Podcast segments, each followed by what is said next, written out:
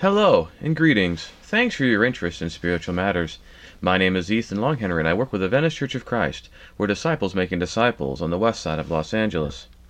And today I'd like to explore a compelling question that we often ask ourselves and it's good to reflect upon. Who are we? A lot of times we look at this in terms of who am I and try to come up some idea of our individual purpose for uh, meaning in existence and what motivates us and drives us to be who we are and do what we do. But when we look at ourselves together, who are we? And specifically with this question, this conversation is very much among my fellow Christians who assemble uh, with the Venice Church of Christ or with churches of Christ in general. Because when we ask the question, who are we as members of a Church of Christ, we are attempting to understand what makes us us, and therefore what makes the others them. It can be an attempt to alienate or to hate or condemn or demonize them, but it doesn't have to be. Because it also can just be okay, how come we are who we are? How come we believe what we believe? And how come we do what we do? And this question of who are we invariably rec- has to reckon with our heritage.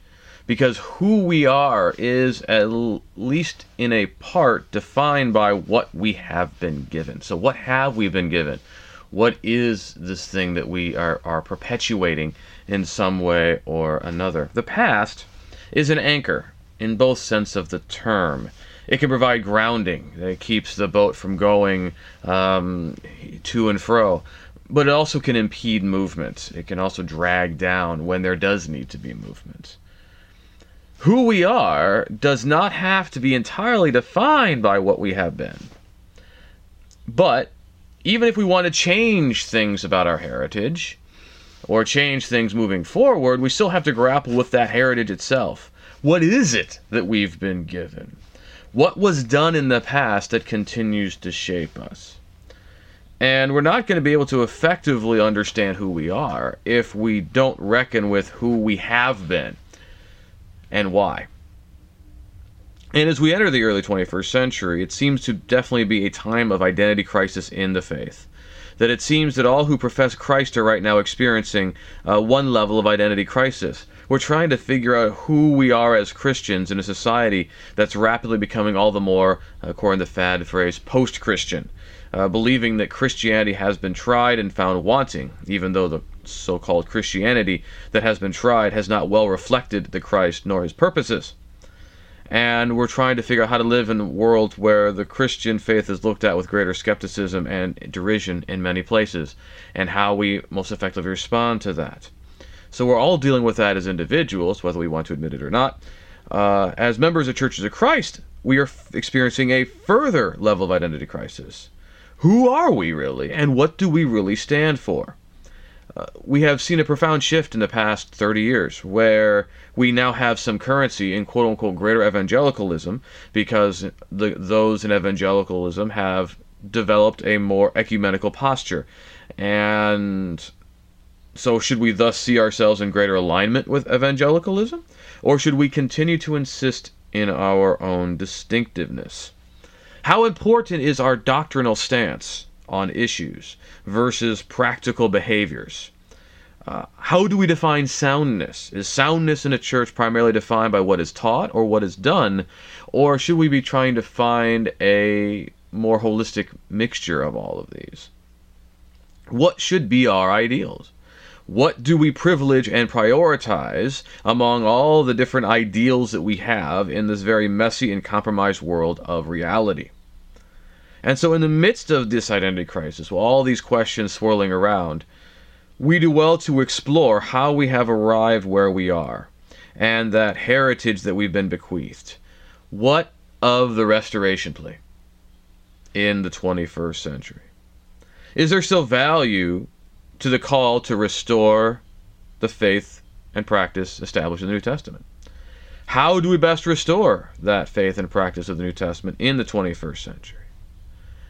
And to try to move this conversation forward, we'd like to explore some of the famous slogans uh, that have defined the restoration movement over the past 200 years. And the first one to consider is to seek the old paths. Seek the old paths. What are the old paths? Why should we seek them? And what challenges might exist with some of these old paths?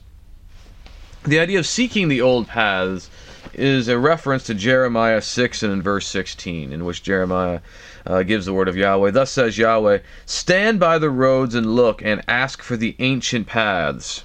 In the Old King James Version, seek the old paths. Where the good way is, and walk in it, and find rest for your souls. But they said, We will not walk in it.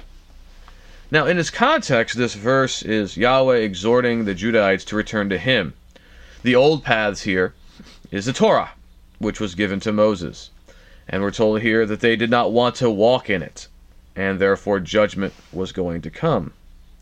Now, in the Restoration movement, the call to seek the old paths was an appeal to return to the good way of what God had established in Christ in the New Testament, as opposed to the more new paths of the doctrines and institutions of men which have been built or developed since the New Testament. Now, what do we make of this exhortation? The New Testament very much demonstrates continual concern over the spread of false doctrines and their practices and their effects. Uh, we look at so much of Paul's early writings. They're focused on the dangers that are being introduced by the Judaizers, these Jewish, Jewish Christians who insist that no, no, Gentile Christians have to be circumcised, have to follow the law of Moses. If they want to be saved, they need to first join uh, the community uh, of Israel uh, in, in the physical sense. And in Acts 15, we see how the Holy Spirit moves the elders and apostles in Jerusalem to recognize that no, God has accepted the Gentiles as Gentiles. The Gentiles do not have to become Jews according to the flesh in order to become Christians. That now God has recentered Israel on those who follow the Christ, that the promises given to Abraham are now obtained through faith. And, and all of these different arguments that we see Paul elaborating on in the letter to the Galatians, uh, the theology behind his letter to the Romans, um, reflect uh, these concerns and these issues as they're being brought to the church. And his concern about the super apostles in Second Corinthians uh, likely also come from this same source. So there was the way that God had established, and then there was this insistence on on this following of, ironically, what would have been considered truly an older path. Now, as the Jewish Christian influence on the church wanes, the new threat comes from the compromise with the greater Greco Roman world, specifically the Hellenic, Hellenistic philosophies, which we see among the Gnostics. Uh, they're kind of incipient Gnosticism. The, the start of these trends we see at the end of the apostolic period, so that uh, Paul, Peter, Jude, and John are going to warn about these false teachers who say they have this knowledge, who claim the resurrection is past, who presume that they have transcended sin in some way. They promote either extreme asceticism and renunciation of the deeds of the flesh, or they uh, just fully immerse sensuality as if uh, what the flesh does doesn't matter to the soul and they also deny the bodily existence of the Lord. This is we see this in 1 Timothy 6, 2 Timothy 1, 2 Peter 2, 1 John, the whole letter, 2 John 1, 6 through 10, and most of most of Jude's letter. Paul would also warn about the dangers of those who would come afterward, who would be going after the doctrines of demons, and specifically in 1 Timothy 4 1 through 4, uh, those who would forbid marriage and eat certain foods. And there's great interest in how Jude specifically frames uh, the concern that he has. Uh, he wanted to write to his fellow Christians about their common salvation, but he says he was constrained, found necessary to write appealing to you to contend for the faith that was once for all delivered to the saints. That what that there's this the faith that they've been given, that's what they need to contend for. In 2 Peter chapter 3, that Peter exhorts the Christians um, that in both of his letters he has written to stir up their sincere mind by way of reminder to remember the predictions of the holy prophets and commandment of the Lord and Savior through your apostles, to to, to going back and holding on to those exhortations which they had heard from the apostles and their associates. And so when we go beyond the New Testament and read the second century writings of uh, of guys like Irenaeus and others who are two or three generations removed from the apostles, they're talking about this idea of a rule of faith. And the rule of faith argument would become primary. And the rule of faith is what was decreed by the apostles and, and they claim was maintained among faithful Christians. Now, unfortunately, the rule of faith would devolve into creedalism. Um, but we can see that its origins weren't necessarily creedal. It wasn't just about imposing a certain uh, litmus test based on certain phrasing, that it was actually a deposit. It was something that was given, handed down, uh, just as Paul said it would to Timothy, that what you have heard me say in the presence of faithful men, entrust to other men also that they can teach others. This idea that there's this core of what it means to follow Jesus that's been handed down uh, by teacher to disciple to who becomes a teacher to a disciple who becomes a teacher to a disciple and so on and so forth. And this post-apostolic argument does have merit. The idea of truth coming before error is true that the truth is established and then error comes as a corruption of what was taught that was true. The truth is what we've heard from the apostles and those who do come later and don't agree with the apostles are the source of error. They are not the source of truth. And again, even this argument would devolve. It become the idea that if you can trace a line of men uh, in a church from today all the way back to the apostles, that means that that church has maintained the deposit of faith consistently throughout time, no matter how many changes were actually introduced in the process. But the core ideas of these arguments, the kernel of these arguments, come from reflections on the apostles and from the apostles, and they have merit. And so, in this qualified sense, it is good to exhort people to seek the old paths of the apostolic faith and practice. To seek the old paths of the apostolic faith and practice is just another way of uh, kind of using the Jeremiah illust- imagery to talk about what Jude is saying about contending for the faith delivered once for all the saints. So, on a biblical level, we can make a strong argument for seeking the old paths. However, when we look at our society and our culture, we can see it's gone the entirely opposite way. Because right now in our society and culture, if you haven't noticed, the goal is to exalt and glorify what is new. And generally, what is old is looked at with skepticism, and aspersions are cast upon it. It's been tainted, it's been corrupted by the sins of our fathers. Right now, history, and the way we look at history, is going through a major reassessment, and a lot is being made out of those transgressions and sins of the past in light of this, new things are now becoming almost uncritically accepted.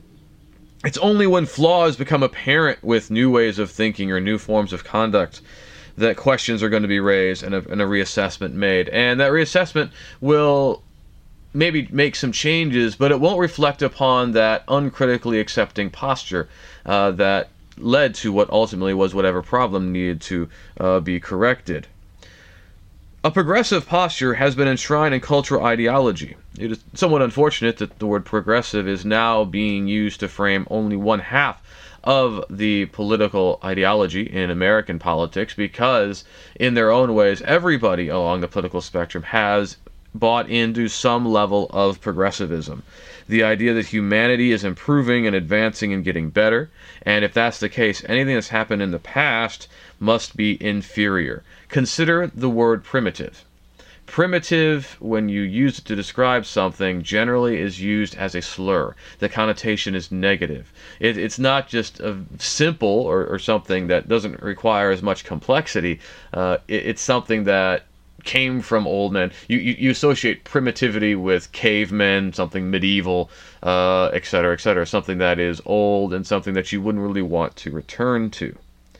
And so, in this environment where everything that is new is good, it's not surprising that Christians in the church are enduring a lot of pushes from society and culture to embrace a more progressive posture, to kind of shaved down some of those rough edges of Christianity. A lot of people find a lot of value in a lot of the things that Jesus said and did because it kind of flatters their kind of cultural posture. But there's a lot of things that he said and did, and the apostles were to exhort that eh, it doesn't work today. And we can see all kinds of religious organizations caving to this pressure and embracing that which would have been condemned by their own organizations a few generations ago in terms of many issues. Are they the right ones? Are we should we kind of accommodate culture in these ways and, and kind of see the difficulties uh, with with what we've been given, or sh- uh, should we stubbornly cling to the old paths and stubbornly cling to all that happened before us? Well, to begin with, we can raise a lot of valid critiques of our culture's infatuation with what is new. As a comparison, ancient cultures were more skeptical of new things. Uh, when Luke makes the commentary that in, everyone in Athens just loves sitting around and discussing what is new, uh, that wor- that was not a positive thing. The, the connotation was very negative. That they were always just talking about new things. That which was new, which they saw was untested. It had no grounding or rooting. It could be very dangerous. And how many times have we learned that this or that chemical is very dangerous and should never be released in the environment? Lead in gasoline, DDT, asbestos, and things like that. How many times have we learned to regret unleashing new forces into the world without any critical reflection on their use? Hey, remember when everybody thought Facebook and Twitter were just going to bring us all together and be this great social force for good? Yeah, that was interesting days, right? Like a few years ago. And now, who's going to hold to that?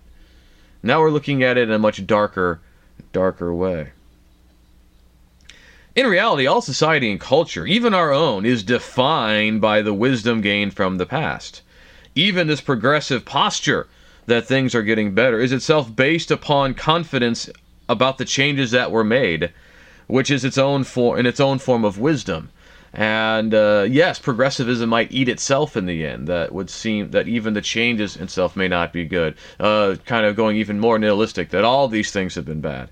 But the whole idea of what a culture is, what a society is, it's something that's being handed down that provides identity and definition. Even if it is in constant change, well, that constant change then becomes a tradition in its own sense. A savage irony, but uh, that's what life is all about. Now we got to be very clear about something. This doesn't mean that there's therefore an uncritical acceptance of everything we've been given in, in, in terms of our heritage. Because the value of the old paths is not in their age, but in their wisdom and truth.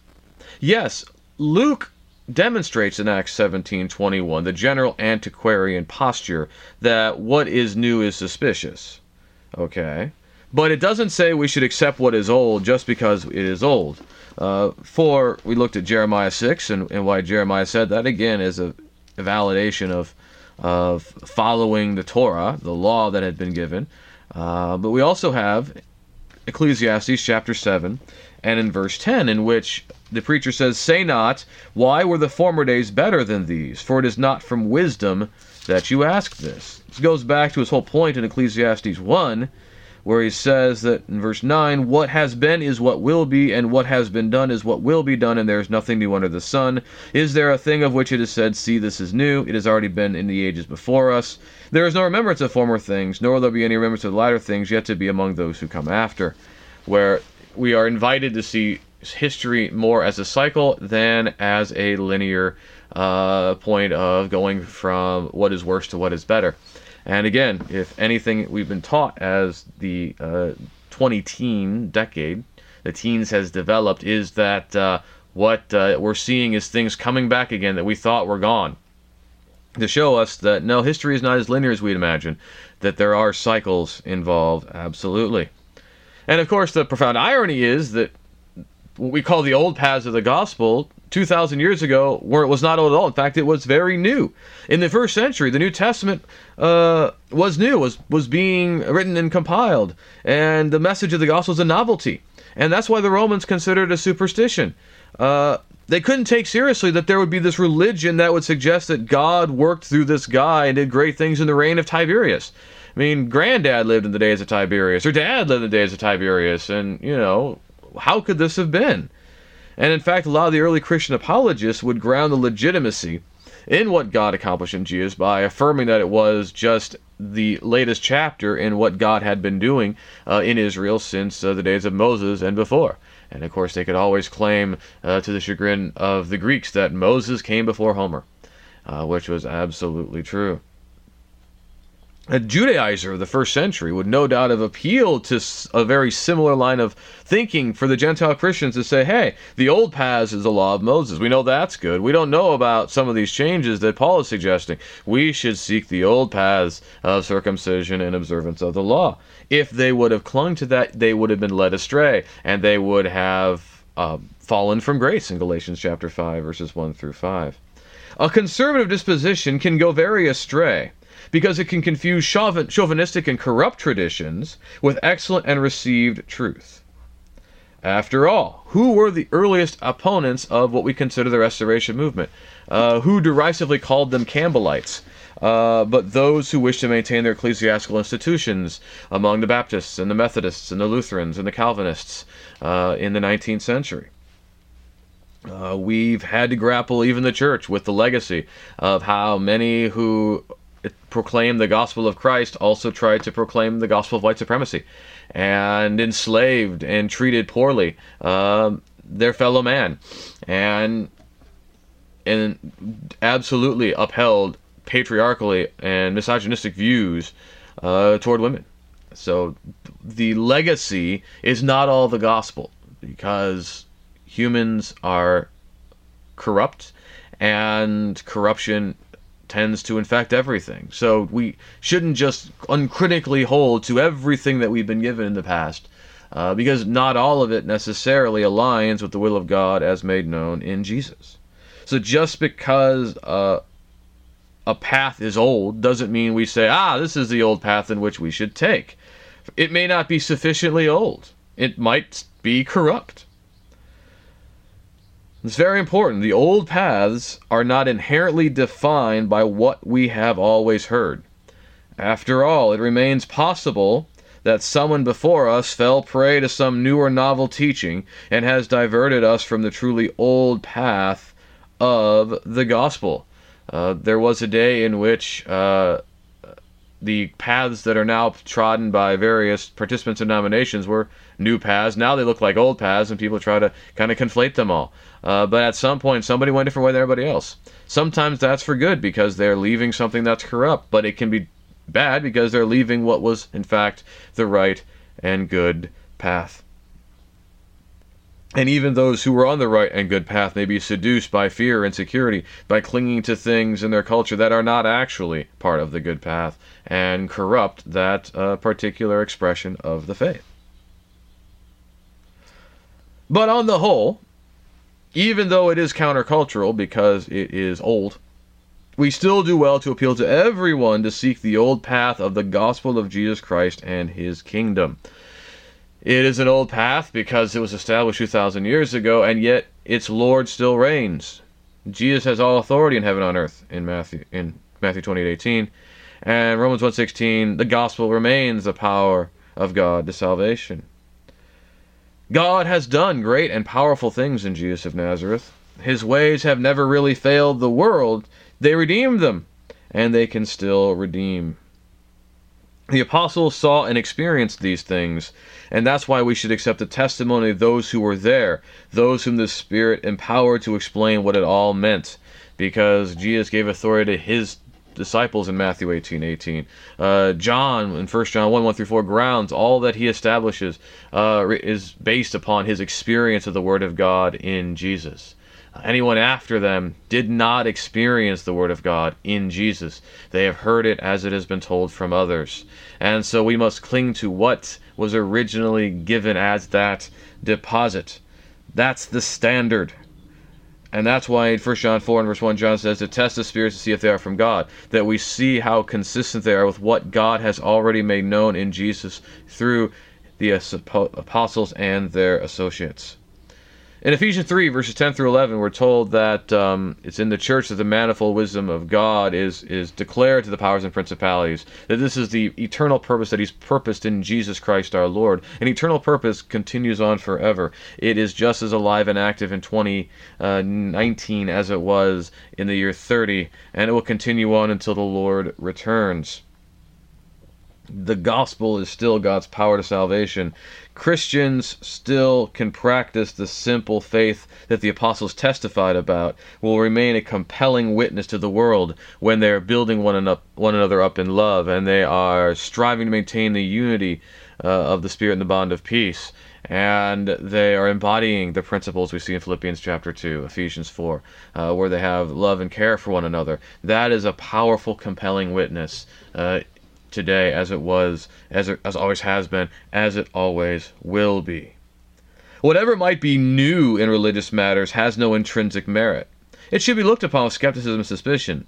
If it's so valuable and necessary, why was it not made known in Christ? We should ask is it a way that culture is trying to get Christianity conformed to its newest fad, ultimately to the harm of the kingdom? And we need to look at our own traditions, our own practice behavior to see if perhaps somebody in the past uh, bought into their cultural tradition, baptized it, and now we've enshrined it and think now we're justified because it happens to be against the current cultural uh, moment and current cultural idea.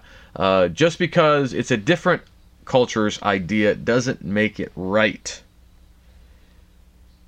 every time and age upholds principles that are going to conform to the gospel, that are right and good according to what God has made known in Christ.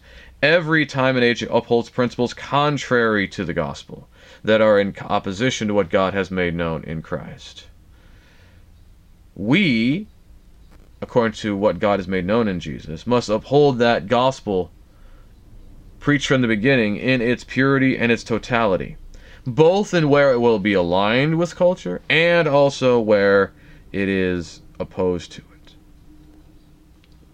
And as part of this, we have to grapple with our own heritage as we seek the old paths. And in Churches of Christ in particular, we have a fraught relationship with our heritage. We have our idealized heritage, the old path we know we should seek New Testament Christianity in its pure form. In the idealized way, there's just simple Christianity, the attempt to practice a pure faith as handed down in the New Testament, as we see in Jude 1, verse 3. As such, the church has the heritage of the people of God throughout time, wherever they've been, whatever they've endured. This view assumes the entirely non sectarian, non denominational position, and always suggests the ideal heritage of what is right, good, and true over time.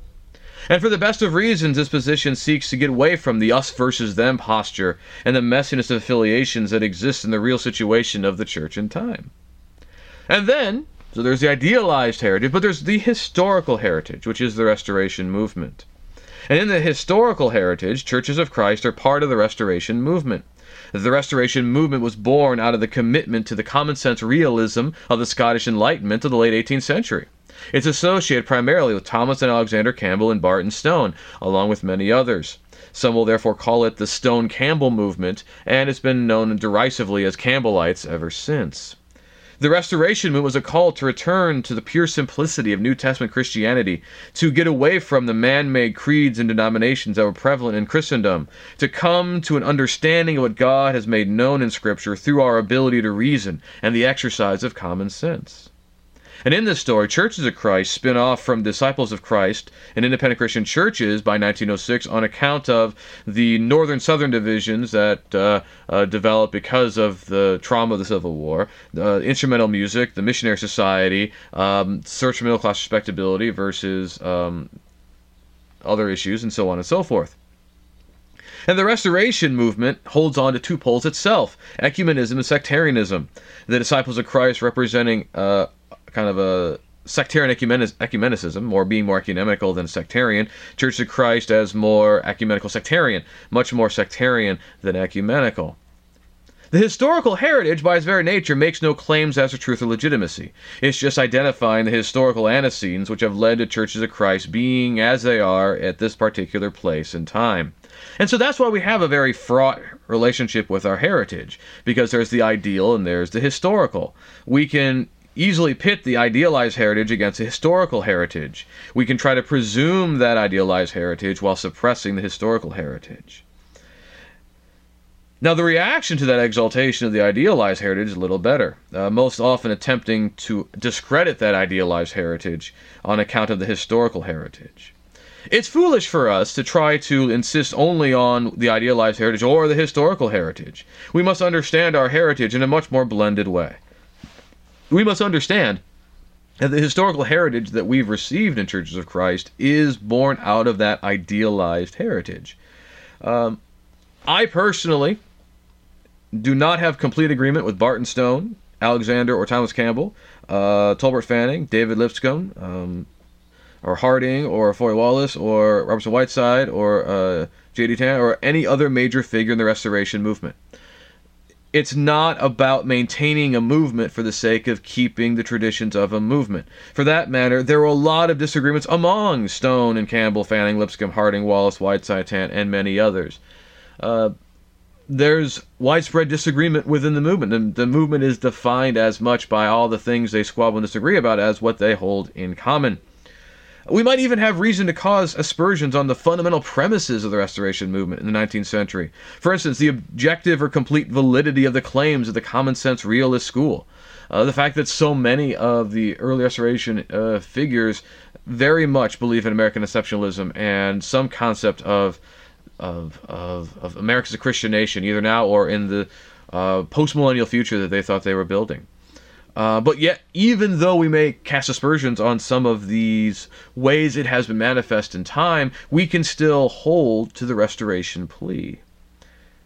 But it's only possible if there is something that animates, that's giving life to the restoration movement, that there's a path worth seeking there, that indeed there is a need to restore the faith and practice of New Testament Christianity, and that looking at that in the ideal has its value. But we also have to recognize that our historical heritage is how that idealized heritage took root and was made comprehensible. Uh, why would anyone on their own come up with the premises we share about the ideal church and how it would be? Yes, I know there's that story that we hear in a lot of churches of Christ that if you were to have a Bible wash up on the shores of some uncontacted tribe and by some miracle they could read and understand it, uh, they would establish Christianity that would look very much like what we practice. But that's a presumption. And it's really a farcical presumption at that because so many of our views and ideas are absolutely shaped by our engagement with other views and ideas about which we disagree. The fact of the matter is, the New Testament doesn't have a lot to say about a lot of the divisions and disagreements that erupted after it, which is why those dis- disagreements are so live and have consumed very intelligent, well meaning people for uh, 500 to 2,000 years. Um, the New Testament does not speak to level specificity about the nature of the assembly compared to what has been argued about regarding it over ever since, so on and so forth. And so, any attempt to consider the church in its ideal form, or to presume the cleanest possible history, or perhaps that we should be not even look at ourselves as part of the restoration movement, is an exercise in self delusion. It's really Platonism, uh, loving the ideal to the harm of the real. We must always remember that Jesus took on flesh and dwelt within his creation in John 1 1, 14, and 18. He dealt with people in their mess. He saved people in their mess. His kingdom is manifest in the local in the church, which is expressed in local congregations, full of people with problems and even institutional problems. As you can see when you open the pages of the New Testament, uh, we're not preserving New Testament Christianity to preserve all the problems that were there in Corinth, or the incipient issues in Philippi, or the the deeds of the Nicolaitans, in, as were in like in the Church of Thyatira and others. Uh, no, the New Testament testifies to the messiness of reality. That, but yet God still works to redeem us in that reality. And so we have to own our heritage in the restoration movement if we're going to understand why uh, we are the way we are, because it explains why those who came before us were uh, what they were uh, about and to understand their engagement with their world, to understand why they insisted so strongly on certain uh, aspects of the faith more than others. In that quest for understanding, it may not be justification, it may not be legitimacy that we're granting, but a level of understanding so we can look at where we're at today and understand okay, we have the ideal and the real. We're trying to put the ideal into practice to the best of our ability under the power of God. Uh, what in our past is an anchor that helps to ground us so that we don't just go get lost to and fro by every wind of doctrine? What is uh, a, a chain that's tearing us down, keeping us from really getting to uh, a more healthy place in following the path of God in Christ? So there's going to be that tension between the ideal and the historical or the real. And we are foolish to think we are just going to be able to solve that tension one way or another. We're going to live in the real, but we need to be animated by the goal of the ideal, which is something that you see in the New Testament anyway. That the faith and practice is not how we're actually practicing, because all of our practice falls short. Instead, we understand that faith and practice is what the apostles and their associates exhorted based on what God had done in Christ and you hold to that ideal as you're trying to live it out in reality and recognize your faults and failings. And as you communicate the gospel to make that distinction to say this is the goal but this is how we fall short. And people fall short in different ways and living in that tension which is uncomfortable but so much of coming to a life in faith in God and Christ is living in the tension between uh, things we want to have solved that just cannot be solved in our current situation. And so, hope that we have seen through all of this that it is good to seek the old paths of the gospel of Jesus of Nazareth and his kingdom. That we should seek after the apostolic faith and practice that has been preserved in the New Testament. We may find that its path is barely trod. We might find it overrun with grass and weeds. We need to clear out that path so that we can follow it, to restore the apostolic faith and practice in our time and place. And this is ultimately the plea of restoration that should define the restoration movement. Our great danger is to think that it is done, that we have restored the faith and practice of the New Testament because there are still ways in which yet the powers and principalities may have deceived us. Ways in which our practices are not aligned with the gospel, but have conformed to culture in ways we have uh, can perceive or, or perhaps has uh, has been too subtle for us to recognize uh, in times past. And therefore, that there is in fact more that needs to be restored. Or perhaps we had to clear out part of the path so we could get to another part of the path. Um, you can look at that metaphor and, and develop it in many ways if you want. But the goal that we should have is to seek the old paths of the gospel of Christ, to uphold that restoration plea, to find salvation in the, and resurrection in Jesus our Lord as we will understand him based upon the testimony of the apostles and their associates recorded in the New Testament. We again hope that you've been benefited by uh, our conversation here. If you have, we encourage you to share it with friends and family and others on social media. If you have any questions, if you'd like to talk about these things in greater detail, if we can be of any service, please uh, reach out to us. Uh, we can you can find us online at VeniceChurchOfChrist.org. We're also uh, on many forms of social media. You can reach out to me personally at deverbovitae.com. That's www.deverbovitae.com. I again thank you. Have a great day.